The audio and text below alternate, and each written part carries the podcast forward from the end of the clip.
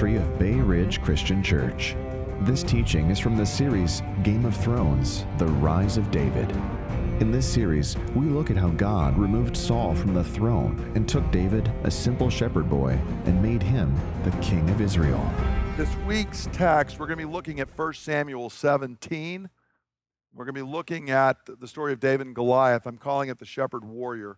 Rather than reading the entire chapter, since we no longer live in a time when nobody has Bibles, uh, I assume you can have yours and you can read uh, the chapter. I'm just going to read verses forty-one to forty-seven. Uh, I'll be reading out of the New International Version. As always, everything will be up on the screen, but I encourage you to bring a Bible uh, or use YouVersion or something else on your iPad or iPhone so you can kind of follow along uh, as we look through the text. First Samuel seventeen, beginning at verse forty-one, hear the words of the sovereign God. Meanwhile, the Philistine with his shield bearer in front of him kept coming closer to David. He looked David over and saw that he was only a boy, ruddy and handsome, and he despised him. He said to David, "Am I a dog that you come at me with sticks?" And the Philistine cursed David by his gods. "Come here," he said, "and I'll give your flesh to the birds of the air and the beasts of the field." David said to the Philistine, "You come against me with sword and spear and javelin, but I come against you in the name of the Lord Almighty, the God of the armies of Israel, whom you have defied. This day the Lord will hand you over to me, and I'll strike you down and cut off your head. Today I will give the carcasses of the Philistine army to the birds of the air and the beasts of the earth, and the whole world will know that there is a God in Israel.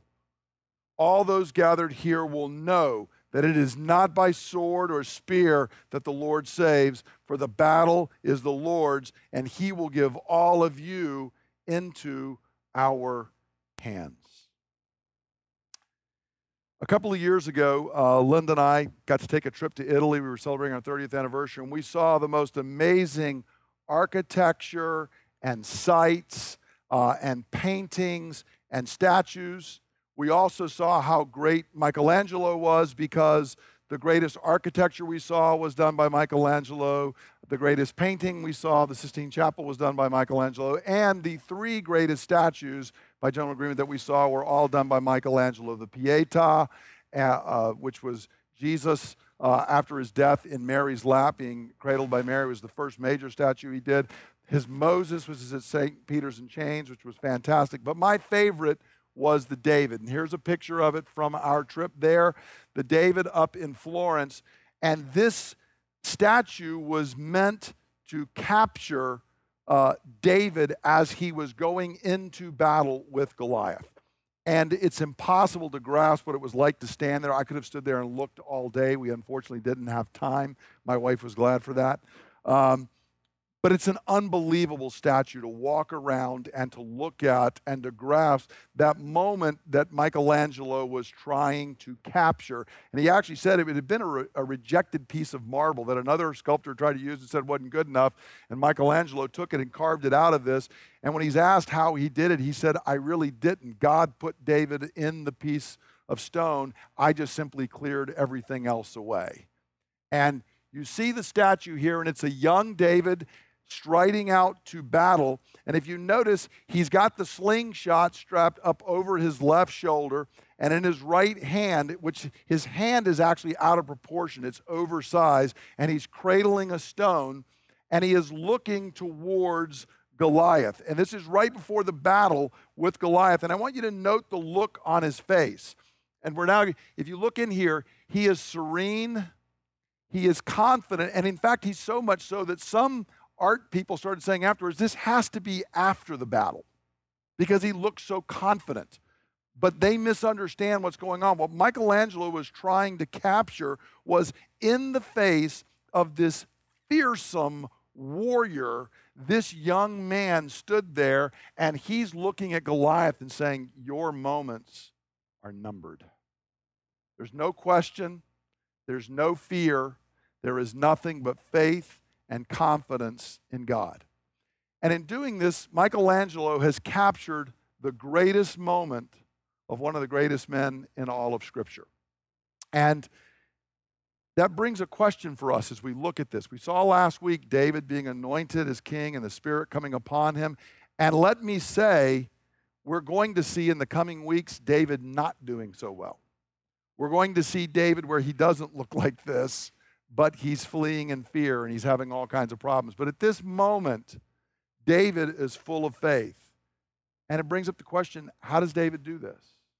What's going on in David's life? And what does this teach us, not just regarding David, but how we walk before the Lord? And even more importantly, I always want to remind us, what does this have to do with the story moving forward? What does this tell us regarding Christ? Because it's all about Christ. Every text is teaching us something about Jesus. So what is going on? Well, we begin, let's take a look at Goliath and Saul. Before we move to Goliath and David, remember, Saul's the still the king sitting on the throne, even though David has been anointed. And so we kind of have to deal with Goliath and Saul to move to Goliath and David, because it's showing us the problems that are going on here. And so we begin by reading that the Philistines are preparing for war against Israel. If you look in verses one to three, I won't read it all, but the Philistines have gathered their forces uh, in Judah. And basically what's happening is the Philistines are on one high piece of ground. The Israelites are on another high piece of ground, and there's a long valley that runs through them. The valley is still there to this day. It's a major valley. They're both occupying the high ground, which we're told in verse three. They occupy one hill, the Israelites another, and the valley's between them. Now, the Philistines are Mycenaean Greeks, is what it appears to us today, which means they've come from probably even the island of Crete. And they're actually, in the book of Isaiah one time, they're actually, the word that's used for them is the word Hellene, which means they're Greeks. Uh, they've come from there. They're the biggest enemies Uh, of Israel at this time. And in fact, we're going to see as, as we read about Goliath, he very much fits the mold of a Greek warrior. And they're going to be clashing with Israel. Now, what happens, therefore, is, is the two armies are there. Goliath does what oftentimes happened with Greeks in battle at this time. It was not very well known in the area of the ancient Near East, but it was in Greek warfare, which was we're going to have a clash of champions. If you notice in verse four and then verses eight and nine, we read that there's a, a champion named Goliath who's from Gath. Now, the word champion in Hebrew literally means one between the armies. So it's one person steps out between the two armies, and Goliath strides out into the big valley, and he starts shouting to Israel, and he is calling out for them to send someone down. Notice in verse eight, we We read, he shouted to the ranks of Israel, "Why do you come out and line up for battle? Am I not a Philistine, and are you not the servants of Saul? Choose a man, have him come down to me. If he's able to fight and kill me, we will become your subjects. But if I overcome him and kill him, you will become our subjects and serve us." So the idea was that these champions would fight, and if we all followed along, then only one person need die, rather than having the armies do it. Now, the reality is it didn't usually work that way, because if you killed my champion, I just say, yeah, I would have my fingers crossed. We're still not doing that. We're not just going to give in. But but it was an idea that they would try to have the two champions do this. And so Goliath strides out and does this, and, and Israel does later on adopt this policy. We kind of see this happen later on in their own history. But here's the big problem. It's not that it's this different kind of warfare. It's not that there's a champion arguing to do it. It's who the champion is. Because there is a problem for Saul. And that is that when you look at Goliath from the outside and you consider his height and his appearance, he is one scary dude. Notice what we read about him in verses four to seven. He's this champion named Goliath from Gath. He comes out.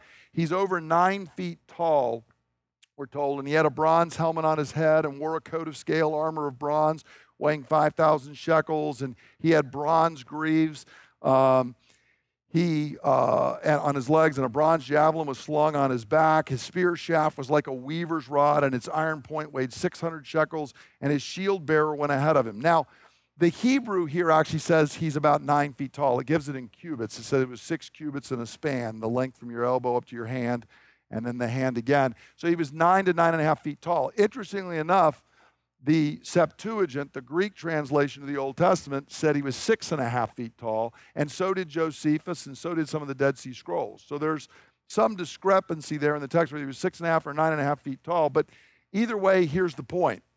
This is a big, impressive dude. In those days, six and a half feet was a giant as well. And you can understand if you've ever traveled much, I know when I generally go to other countries, even at six foot three, I feel like Goliath walking around usually because I'm in a sea of people that hit me about the middle of my chest, and you feel suddenly extremely large and tall, and that's the way Goliath looked. And it's interesting, this is the most detailed description of armor anywhere in the scripture, right here. Why are they telling us about all this armor? Because the point is how well armed and defended he is. He's got all of this metal armor, and he's covered from head to toe, and it is huge, heavy armor that he's got, and he's even got a shield bearer in front of him to carry a big, huge shield up there. In other words, this guy is impressive, he is scary, and he is seemingly impregnable.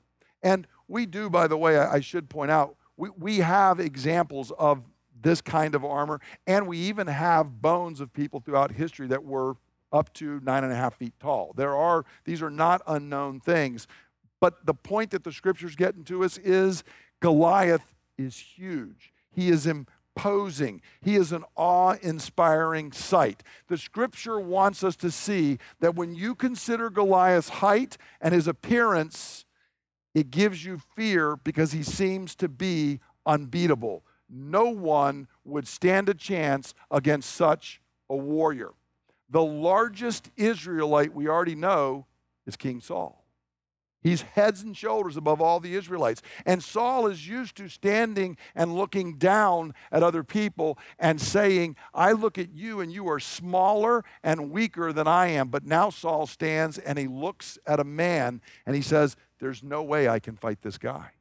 There's no way I can fight Goliath. But the problem is, is Goliath keeps taunting Israel. Day after day, he comes out and he does this. And we read in verses ten and eleven, Goliath's taunt and Israel's response. We read that the Philistine, Goliath said, this day I defy the ranks of Israel. Give me a man and let us fight each other. And on hearing the Philistine's words, Saul and all the Israelites were dismayed and terrified. So Goliath taunts Saul. He's taunting Israel. You remember earlier he'd said, you're, you're the servants of Saul. We all know who Saul is. He's fought, and Saul's won numerous battles against us. But here I stand, send somebody down. And Saul and the Israelites, however, are looking. And what they see and what they think when they consider his height and they consider his appearance is that we can't do it. They consider his height and they consider his appearance, and their faith melts and fear seizes them. How can they possibly stand up against this guy? The most impressive Israelite, Saul, heads and shoulders bigger, looks. He considers his height. He considers his appearance, and he says, I cannot stand this, because Saul is now bereft of the Holy Spirit. Remember, the Spirit, we were told at the end of the previous chapter, has left Saul. And therefore, Saul only has his own skills, his own abilities, and when he weighs them out against Goliath, he says, there's no way I can do this. Apart from the Spirit, and God wants us to understand this, this is why God brings a Goliath along. Saul could defeat many problems and things in his own strength. But when God brings Goliath into the picture, there is no way for Saul or anyone else to serve and save the people of God apart from the Holy Spirit. If you are bereft of the Spirit, I do not care what other talents you may have, you cannot serve and you cannot save the people of God. Make a note of that and remember that, because there's a lot of stuff going on in the name of the church today that is actually being done by people in the arm of the flesh, so to speak, not by the Spirit of God. And you can never do that. You can build a wonderful business. You can be a successful politician. You can be a great military leader. You cannot be a shepherd in God's flock. You cannot serve the kingdom of God apart from the Spirit of God. It cannot happen. We don't build the same way everybody else builds. It's a different kind of battle. And so Saul is left this way. And so Israel, all of them, including Saul to this point in the story, are looking at the situation not through the eyes of faith in God, but rather than trusting in their own abilities. And when you do that, let me tell you, God always has a way that Goliath is going to show up on the scene. And so Israel is left, and they are quaking in fear. So what's going to happen? Well, at this point, we meet God's champion. And God's champion is a young lad named David. God doesn't use a champion like Goliath. He brings David. And so we read in verses eleven and twelve, and notice how we're getting this juxtaposition, because it's about Saul and David at this point in the narrative. In verse eleven, we read, on hearing the Philistines' words, Saul and all the Israelites are terrified. Now David. Very next words in the Hebrew text. In Hebrew, it's actually just one word, because they can combine the, the conjunction and the word together, and that's exactly what they do. So you, you've read that they're terrified, but David. Now David is here on the scene. Saul is terrified, but now here is David. Israel is dismayed, but now here is David. Saul is terrified because he's bereft of the Holy Spirit, but now here is David, a man anointed in the power of the Holy Spirit who has come upon him. God has a champion. David, the anointed, will come, and he will save God's people. Now, we need to understand who this David is and what we're learning from him. Remember, we, we never even saw David's name until chapter sixteen, verse thirteen. First time we ever meet David's name, and it's when the Spirit rushes upon him. What do we know about David as he's striding in this battle? Well, number one, we know he's anointed by the Spirit to shepherd Israel. Remember chapter sixteen, verse thirteen. Samuel took the horn of oil, anointed him. We just know it's Jesse's youngest son at that point, in the presence of his brothers. And from that day on, the Spirit of the Lord came upon David in power. First time we read David's name is the Holy Spirit is upon David in power. So there's a different situation when David stands in front of Goliath than when Saul and the rest of Israel does, because the Spirit of Yahweh is upon David. Secondly, what we know is David seemed unimpressive to everyone around him. Remember chapter sixteen, when Samuel says, I'm here to anoint one of your sons, bring all of your sons before me. Do they? Does Jesse bring all of his sons? No, he brings seven of them, because everybody figured, well, it can't be David. I mean, he's the run of the litter. He's number eight. He's out taking care of the sheep. And you remember Samuel gets through all seven and is like, something's not right. God told me it's one of your sons, but he said it's none of these. Oh, yeah, well, we, we've got the youngest. Remember, the, the Hebrew word means the insignificant one, the, the little one, the one that nobody pays attention to. He's out there with the sheep. And Samuel says, bring him back. And that's what we see about him. So we see that in chapter sixteen. Even David's own family thought that. Now, we might think at this point, they've seen David anointed by the great prophet of God. The Holy Spirit has rushed upon David, so surely his family would view him differently, right? Well, no, they don't. When we look in verse twenty-eight in this chapter, in seventeen twenty-eight, we read this about David's oldest brother, Eliab. When, Dave, when Eliab, David's oldest brother, heard him speaking, David was asking questions with the men, he burned with anger at him and asked, why have you come down here? And with whom did you leave those few sheep in the desert? I know how conceited you are and how wicked your heart is. You came down only to watch the battle. Now, if I were David, I might point out, and I'm not watching much of a battle, because you're all over here wet in your tunics. So there's not much of a battle to watch. But David doesn't, but notice Eliab's thing here. You, what are you doing here? And who did you leave those few sheep with? You're, you're young, you're nothing, David. You just have a few sheep off in the desert, and I bet you just wandered off and you left them. False accusation number one. Number two, I know how conceited you are and how wicked your heart is. Really? Because Yahweh said he was going to choose the person in all Israel whose heart was after Yahweh. Kind of a problem for Eliab when your uh, description of David's heart and Yahweh's description of David's heart are polar opposites of one another. But that's the way Eliab views his brother. You're just down here like any other teenage kid. You heard there was going to be a battle. You dropped your responsibilities. Dad's sheep are probably wandering around the wilderness right down now, and you're just here running your mouth wanting to watch a battle. That's who you are, David. And it continues on. It's not just David's own family. Saul, who remember, has seen David and had David play the harp so that Saul was delivered from an evil spirit. Surely he would see who David is, right? But he doesn't. When David appears before him and says, I'll go fight this guy, here's Saul's response in verse thirty-three. You're not able to go out against this Philistine and fight him. You were only a boy, and he has been a fighting man from his youth. David, maybe your sight's not working, but this guy is a champion. This guy has been fighting longer than you've been alive. You are no match for him, David. You're just a boy. Now, again, David might say, a boy through whom the Spirit of Yahweh works to deliver you from an evil spirit, a boy whom God has called and anointed as king. But David doesn't say any of that.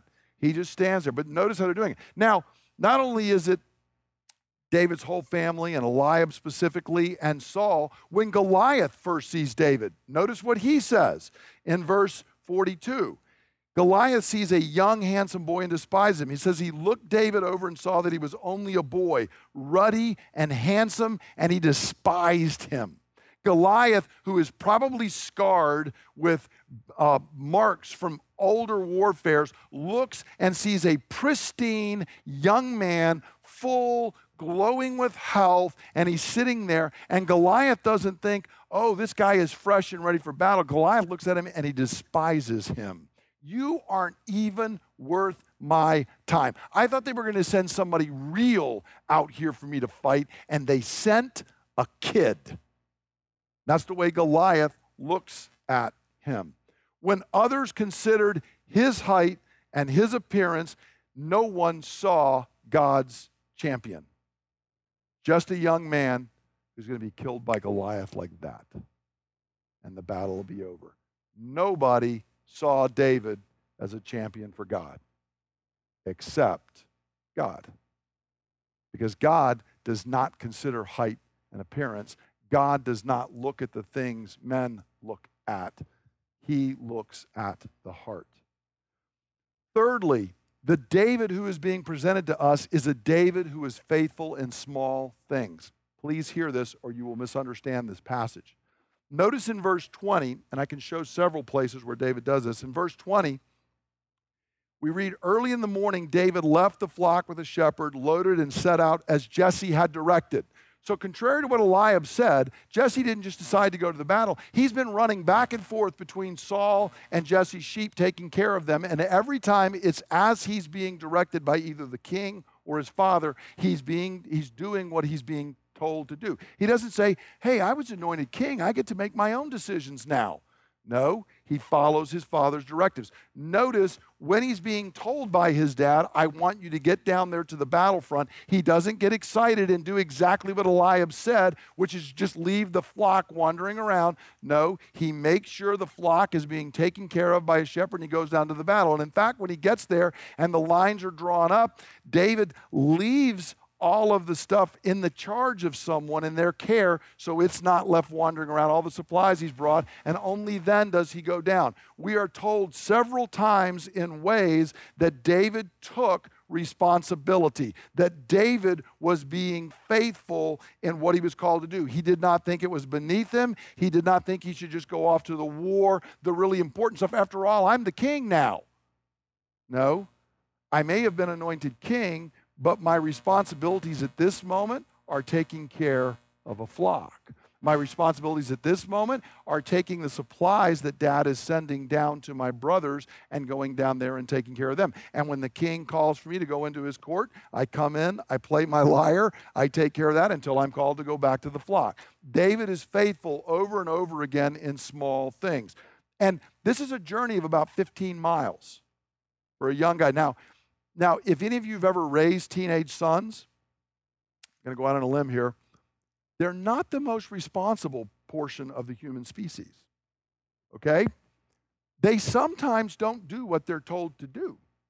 They sometimes forget things. My dad used to say to me that I would forget my head if it wasn't screwed on, because we'd be working on something and he'd send me back to the barn to get some tool, and then I would get there and I'd have to holler back, what, what was I supposed to be getting? And he'd say, boy, I sent you for one tool and you can't remember what it is. I was fairly typical.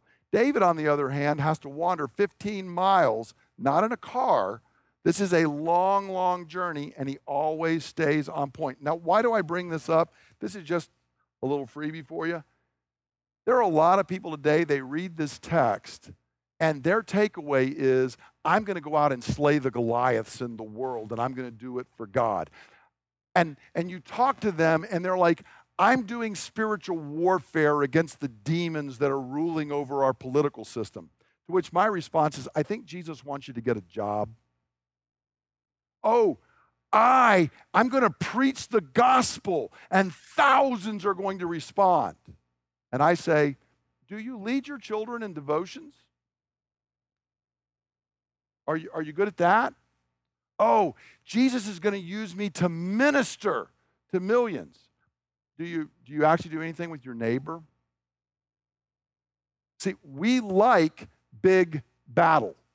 We like God's going to use me. But Jesus, Jesus said, if you are faithful in that which is little, you'll be faithful in that which is much.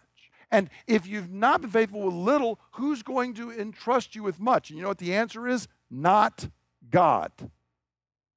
There may be foolish people who will. God will not.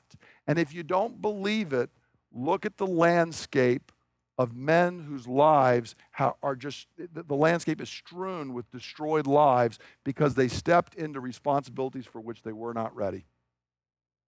And they weren't ready because they were too busy dreaming of glory rather than taking care of the sheep, rather than doing that which is little. Do not despise small things. They are God's training camp for what he's got for us in the future. So it's a big point with David, and we're going to see it continues for why David is ready to fight Goliath. Fourth thing, because David's been faithful in the small thing, he's been prepared by being a faithful shepherd.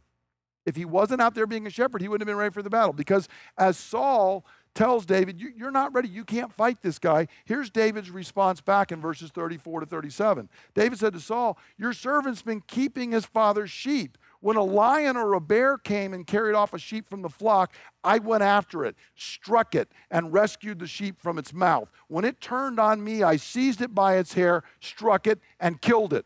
Your servant has killed both the lion and the bear, and this uncircumcised Philistine will be like one of them, because he has defied the armies of the living God. The Lord who delivered me from the paw, the Hebrew word is hand, the hand of the lion, and the hand of the bear will deliver me from the hand of the Philistine. As a shepherd, David is saying, Saul, I'm a shepherd. God's anointed me to be shepherd over the flock. You don't even know that yet. But I've been out there practicing, doing the little. I've been out there watching over the flock. And you know what? When I was being a shepherd and I am out there, suddenly a lion came up and seized one of the sheep. And I had a choice, Saul, at that moment. I either do what a shepherd's supposed to do, and I run to the battle, and I risk my life, and I fight the lion that has come to destroy God's flock, or I sit back and I cower in fear. But here's what I've learned, Saul. When the lion did it and when the bear did it, I went after it, I struck them, and if they were foolish enough to turn around, Yahweh came upon me, and I struck them down. And that uncircumcised Philistine who has defied the armies of the living God is nothing but a lion and a bear. But do you see, what if David was asleep while he was being shepherd? He's got no basis to stand before Goliath.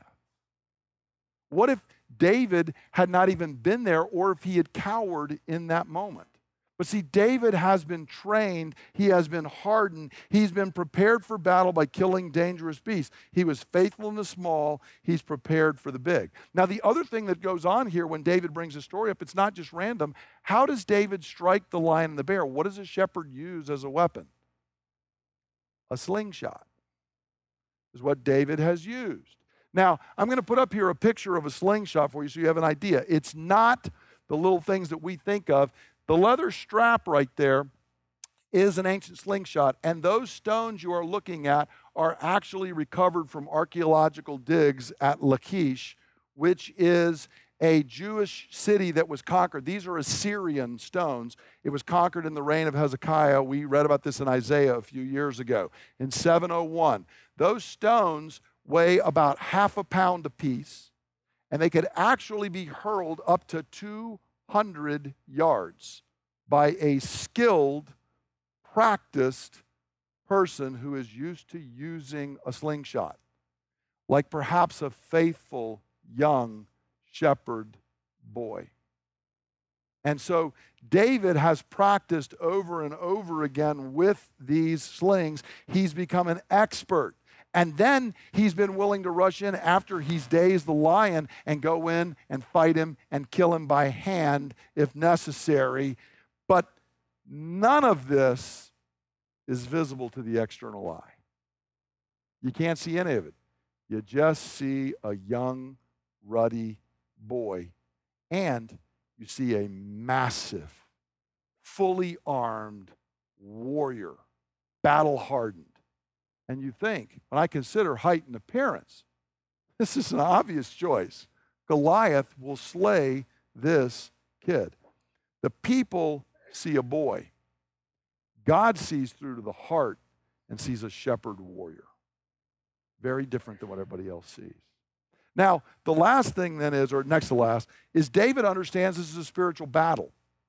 Not only has he been faithful in the small and done all these things, and he's despised by others, but David understands the nature of the battle, which nobody else out there is doing. Notice what David says in verses thirty-six and forty-five as you go through these speeches, where he says, "Your servants killed both the lion and the bear. This uncircumcised Philistine will be like one of them because he has defied the armies of the living God." See, notice he's uncircumcised. He's not part of the covenant people. And what he's doing is, it's not about you, Saul. It's not about me. It's not about some other warrior. What it's actually about is he's had the temerity to actually defy the armies of God. He's actually despising and defying Yahweh. And notice in verse forty-five, which is part of the text we read, David said to the Philistine, "You come against me with sword and spear and javelin, but I come against you in the name of the Lord Almighty, the the God of the armies of Israel, whom you have defied." And this was David's reaction from the second, the first time he heard Goliath, and everybody else quaked in fear and ran back. That was David's first reaction is, who's this guy? Who does he think he is? Everybody else says, a huge warrior that we're all afraid of. David says, all I see is an uncircumcised Philistine, and he's not shaking his fist in my face. He's shaking his fist in the face of Yahweh. That's all I see. David understands that the battle is actually spiritual. He alone sees the real battle is Yahweh versus Goliath. And so David says, I agree, there's no battle to be had here. Because one of them is much bigger. One of them is much greater. One of them is much better armed. One of them is much stronger. And it's not the puny Philistine you all are looking at. It's Yahweh. That's the nature of the battle that I see. David alone sees outward physical strength and weapons will not determine this conflict. David sees past the outer appearance, the height, the appearance, and sees to the heart of the issue. He's seeing with the eyes of Yahweh. Goliath has defied Yahweh, and Goliath will therefore be struck down by Yahweh. Now, again, step aside for just a second. For you and me, we are so tempted to view life through eyes and outward appearance. But God calls us to see through to the spiritual nature, the spiritual reality that lies behind events. I get so dismayed when I listen to Christians today in quote-unquote culture wars, and we sound like everybody else. We are just looking at it from politics and from money and from this and that and the other. We're like Saul standing in front of Goliath. It's the wrong way. If we don't see through the eyes of God, who will? We, we don't live by outward physical reality. We live by what's really going on in the heart. And if we view it the way the world does, we would sit there and say, who is this kid thinks he's going to go out and fight this mighty warrior? But that's not the way that God views it. That leads to the last point about David.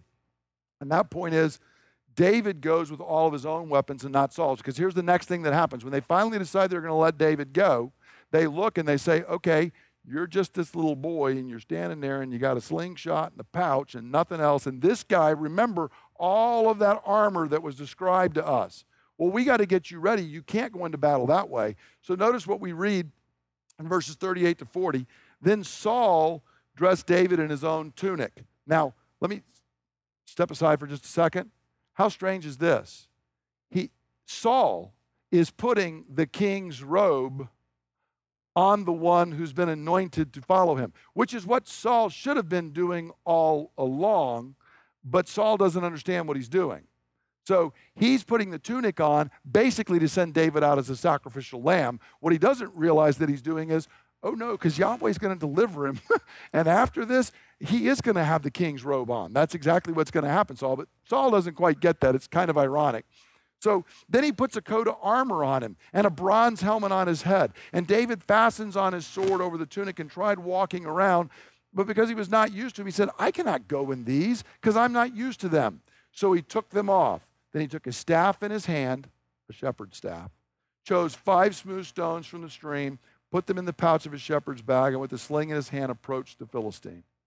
Saul's assuming if you're going to go into battle, you need my weapons. I'm looking at this guy. I'm considering his height. I'm considering his appearance. You need some serious armor on because this guy is impressive and strong. David says you're looking at the battle the wrong way. I don't need any of this stuff. None of your weapons, none of your armor is appropriate for the battle because it's designed for a different kind of battle. This is Yahweh's battle, and he's not going to send me in with all of that stuff. So David goes into battle without sword, without shield, without spear. This is part of why Michelangelo has him naked. As it were, he's walking in naked. Nothing. He's standing there, and to the outward eye, you not only see a huge, giant-like figure, he is armed to the teeth with every implement of modern weaponry, both offensive and defensive, and he's even got a shield bearer with him. And from the other side strides out a young lad, unimpressive to external appearance and appearing to have nothing in the way of armor. This is the preparation for battle. Now, if we're sitting there looking, who, who do you think is going to win that? I mean, it looks like Goliath. All he's got, David, is a shepherd's bag, a sling, and some stones. Now, the interesting thing is we turn to the battle, and it begins the way we would expect, which is Goliath starts taunting David in verses forty-three and forty-four. He spits out at David, am I a dog that you come at me with sticks? And the Philistine cursed David by his gods. Notice the spiritual nature of the battle. Come here, he said, and I'll give your flesh to the birds and beasts of the field. So Goliath, fully armed, experienced in warfare, looks down, he sees a young lad seemingly naked of arm, uh, arms. Now, what's interesting is if Goliath is nine and a half feet tall, one of the problems that usually afflicts people that have giantism, where they grow really, really large, is they usually have very poor eyesight, in which case Goliath doesn't even realize, well, he may appear to be naked, but he does have that sling. And those slings can do some serious damage. So if he is really tall, he doesn't, what's really clear is either way, Goliath does not understand what's about to happen. He boasts and he taunts. This was called flighting in the ancient world. Uh, it's what we call trash talk today. He's trash talking David to instill fear. And notice he curses David by his gods and says, I'm going to kill you and I'm going to feed you to the animals because my God, and, the, and one of the chief Philistine gods was known as Dagon. We're going to come back to him in just a minute. And he's basically saying, Dagon is going to cause me to overcome you, and I'm going to crush you and feed you to the animals. But David then responds in verses forty-five to forty-seven. And notice he doesn't respond to physical taunts the way that, that most people would. He responds with spiritual truth. It says, you come against me with sword and spear and javelin, but I come against you in the name of the Lord Almighty. Look, I, Saul tried to get me to bring out sword and spear and javelin. That's not the way I came. because this is Yahweh's battle. David does not consider his height or his appearance. He sees through to the heart of the matter. And notice he says a couple of times in here, God's, the Lord's going to hand you over to me, and I'm going to strike you down. It's not about the weaponry you've got, because you've got sword, you've got spear, you've got javelin, but guess what? They don't strike at Yahweh.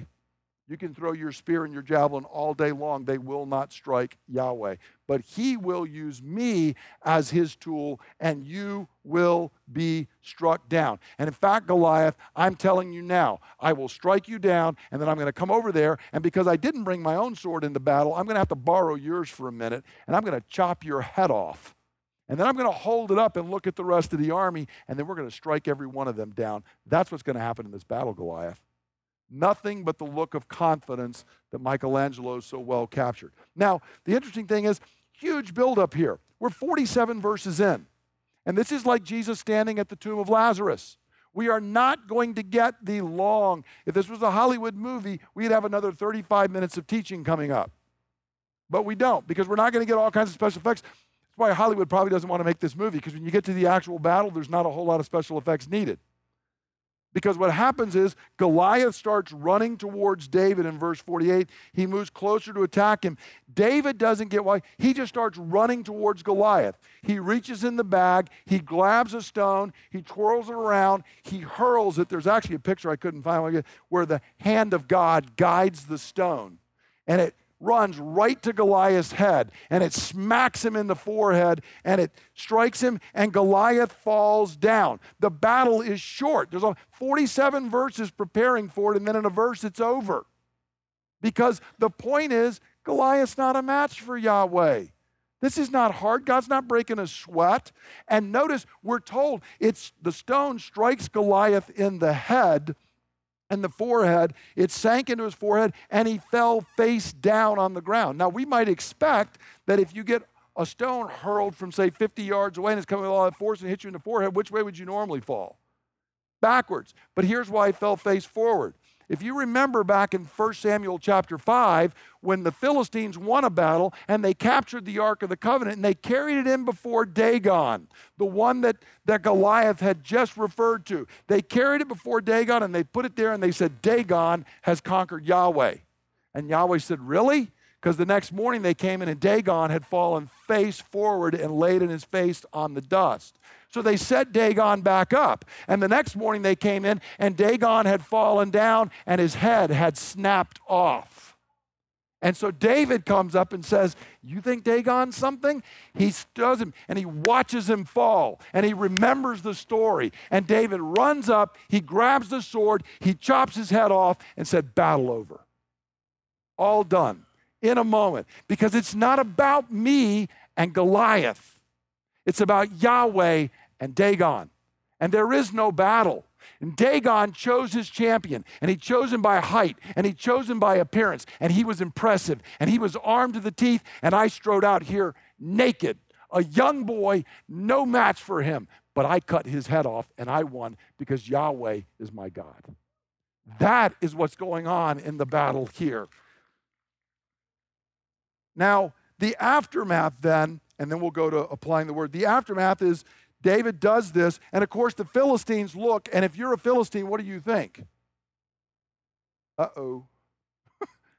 We didn't think anybody could beat this guy, and not only did somebody beat him, it wasn't even a battle. I was turning around getting soda for the concessions, and the whole thing was over. I mean, how did this happen? It can't be possible. But it's exactly what happened. So the Philistines run, and suddenly Israel finds their courage, and they pursue the Philistines all the way back to their village. They strike a bunch of them down, and then they come back, and they plunder the camp. The Philistines flee, Israel routs them, and Israel receives the spoils of David's victory. David, the anointed, fights. Israel gets the spoils. Keep that in mind. Yes, we're going to come back to that. It's about who does the fighting and who gets the spoils. And I have a bit of good news for you. You don't do the fighting. You're not David. Jesus is David. You're Israel, and so am I, and we get the spoils. But we'll come back to that in just a second. So How do we apply this? What does this mean for us? And this is where it's so important. Do we see David's true greatness? Here's how I usually hear this taught. David had five smooth stones. Here's five smooth stones for the Goliaths in your life. And I want to beat my head to a pulp when I hear that. That's completely misusing the biblical text. It's highly allegorical, and it has nothing to do with what's going on in the story here. That's not what we are to learn from David. It misunderstands what's being taught. David doesn't conquer because he had the right stones or the right weapons. The, the text tells us David conquered and slew the giant without a sword, without a spear, without a javelin, without a shield. He conquered Goliath. The point's not that he used the slingshot, he did all that, it's that he strode into battle naked. David won because he was anointed of the Spirit by Yahweh, not because of external things. David conquered because he had learned to trust Yahweh in smaller battles. David uh, conquered because he didn't look on outward appearances, but went through and saw to the heart of the matter, which was a spiritual battle. If you're going to learn anything from David in this text, and this is only a minor point, here's what you and I need to learn. Be filled with the Holy Spirit, be faithful in small things, look past outward appearances, and see the spiritual battle. Nobody wants to buy books when I say that, because that means get up tomorrow, go to work, be a good employee, and be calling out to God every day to be formed and fashioned by the Holy Spirit. But we want five smooth stones. We want principles so I can conquer. But see, we're interested in those kinds of things. We want techniques for quick victory. God works through long, painful processes to transform us into the kind of people he desires. David didn't have techniques. He sat on a hillside, faithfully shepherding a flock, doing what he was called to do, and when the moment came, Yahweh plucked him out and said, I can use you because I have formed and fashioned you long and painfully to be who I want you to be. But we want techniques. Brothers and sisters, there is no technique. If you stand before Goliath with the technique, you'll be slain in short order. That's the only lesson you can learn from David if you're going to do it. So are we learning to see things the way God does or to trust him? But that's a minor point. Let me get the real question. Do you see that Christ has conquered for us? Again, you're not David in this text, nor am I. David is the anointed one, the Mashiach, the Messiah, the first of many of these who is going to come to deliver the people of God, culminating in the true anointed one, the true Mashiach, the true Messiah, the Lord Jesus Christ. Jesus is the unimpressive one. Remember last week we looked and saw in Isaiah, nobody looked at him and thought anything about him. There's nothing outwardly that would make us be drawn to him, but God had anointed him with the Holy Spirit. And as unimpressive as he was to us, he wins the greatest battle ever. Jesus is the one who is anointed with the Holy Spirit and slays the enemy for you and I. He is the faithful shepherd who delivers us from the mouth of the lion who prowls to destroy you and me. And friend, you don't need five smooth stones and techniques when the lion prowls to come get you. On that day, when he roars and he stands there, all the techniques and the self-help stuff you've learned is going to fade away. And you better hope that you know that you don't have to fear, because your Messiah, your anointed one, will come out and strike the lion down and deliver you from his mouth. That's the lesson we are to learn. Jesus is the warrior who has conquered Satan. He has conquered death. He has held them high. He has made a public spectacle of them, and then looks to you and me and says, you are free, and all the spoils of victory are yours. That's what God calls us to grasp and see. He has routed the enemies of God, and we receive the spoils of victory. So much so that Paul quotes a prophet and says, we can say, O death, where is your victory? O grave, where is your sting? Because the greatest thing you are going to face is not a really large warrior, arrayed impressively. It's not ISIS. It's not the opposing political party. It's not a family member or a neighbor you don't like. It's the day death comes and it reaches its icy grip out to grab you. And on that day, there is only one way to have spoil of victory. And that's when Jesus comes and slaps that hand away and says, I have died and been raised for that one. He is mine. That is the ultimate battle, friends. And that one, there is nobody can win for us other than Jesus. Even David died, as Peter tells us, and his tomb was there a thousand years later. But the anointed one, the Messiah, conquered death. And he did it for you and for me. Do we see that in this text? I want to encourage you today, whatever you face, whatever you face, you have a victorious, conquering shepherd, warrior, king who stands before you, who has gone all the way through death. And notice when he went into that battle with death, what does he come out with? I have the keys of death and hell in my hands. And you are free. And so we can stand not bound up by the things that cause fear and quaking to the rest of the world. Because if the Son has set you free, you are free indeed. Let's stand together. We're going to come to Christ, our shepherd, warrior, king, in prayer. And then we'll go forth with a word of benediction. I encourage you to cry out to him. And I encourage you, if there are things as great as death or lesser, I want to encourage you to look to Christ to be your deliverer. Father, when we consider this story, what an amazing story and moment it must have been. Lord, of many moments in Scripture, I'd have loved to have been there and seen. To see young David bristling with faith in that moment because you had so worked in his life, Lord, it must have been amazing. But even more amazing, Lord, is to realize that to which it points forward. That, Lord Jesus, you are the one everyone considered unimpressive. And you are the one who ran to the battle for us. And you are the one who, unlike David, didn't run out and appear to win immediately. You even allowed the enemy to rush upon you, and you swallowed death itself and overcame it by your indestructible life. Lord Jesus, I pray that you would open our eyes. As we began singing this morning, open the eyes of our heart, Lord. I pray that this week we would see not height and appearance and things all around us, but we would see through to you, Jesus. So give us eyes to see as you see. And Lord, most importantly, let us see that there is no enemy we will face. There is nothing, including death itself, over which you do not have sovereign control.